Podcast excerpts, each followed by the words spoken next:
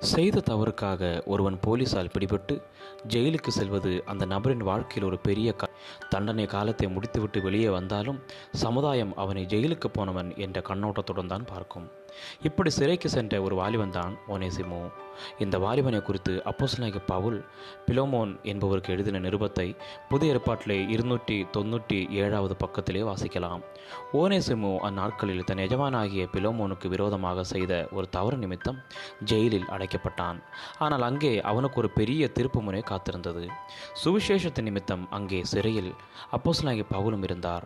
பவுலின் அன்பினாலும் ஜபத்தினாலும் ஆண்டவராகிய இயேசு கிறிஸ்துவை விசுவாசித்து ரட்சிக்கப்பட்டான் ஓனேசிமு விடுதலை பெறும் நாள் வந்தது.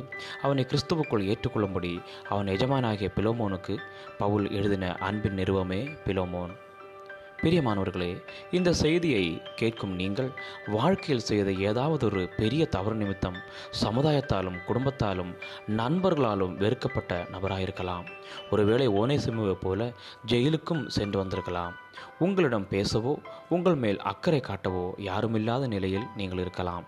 சமுதாயத்தில் ஒரு மதிப்பான வாழ்க்கை இனி நமக்கு கிடையாது என்ற நிலைக்கு கூட நீங்கள் ஒருவேளை தள்ளப்பட்டிருக்கலாம்.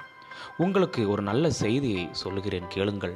இயேசு கிறிஸ்துவை நீங்கள் விசுவாசித்து நம்பும் பொழுது அவர் உங்கள் இருண்ட வாழ்வை வெளிச்சமாய் மாற்றுவார். உங்கள் பாவங்கள் மன்னிக்கப்படும். குற்ற உணர்வுகளிலிருந்து முழுமையான விடுதலையும் நீங்கள் பெற்றுக்கொள்வீர்கள். அது மட்டுமல்லாமல் மனிதர் கண்களில் தயவு என்னும் ஒரு ஆசீர்வாதத்தையும் தருவார்.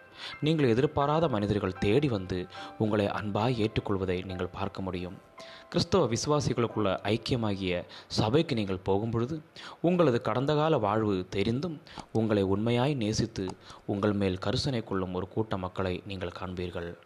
மேலே உள்ள வசனத்தில் உள்ளது போல முன்பு யாருக்கும் பிரயோஜனமில்லாத ஓனேசிமு பின் அனைவருக்கும் பிரயோஜனமுள்ளவனாய் மாறினது போல உங்களுடைய வாழ்வையும் அநேகருக்கு ஆசீர்வாதமாய் தேவன் மாற்ற முடியும். அவரை விசுவாசித்து அவருக்காய் வாழ ஒப்பு கொடுப்போமா தேவன் தாமே நமக்கு கிருபை செய்வாராக. ஆமேன். God you all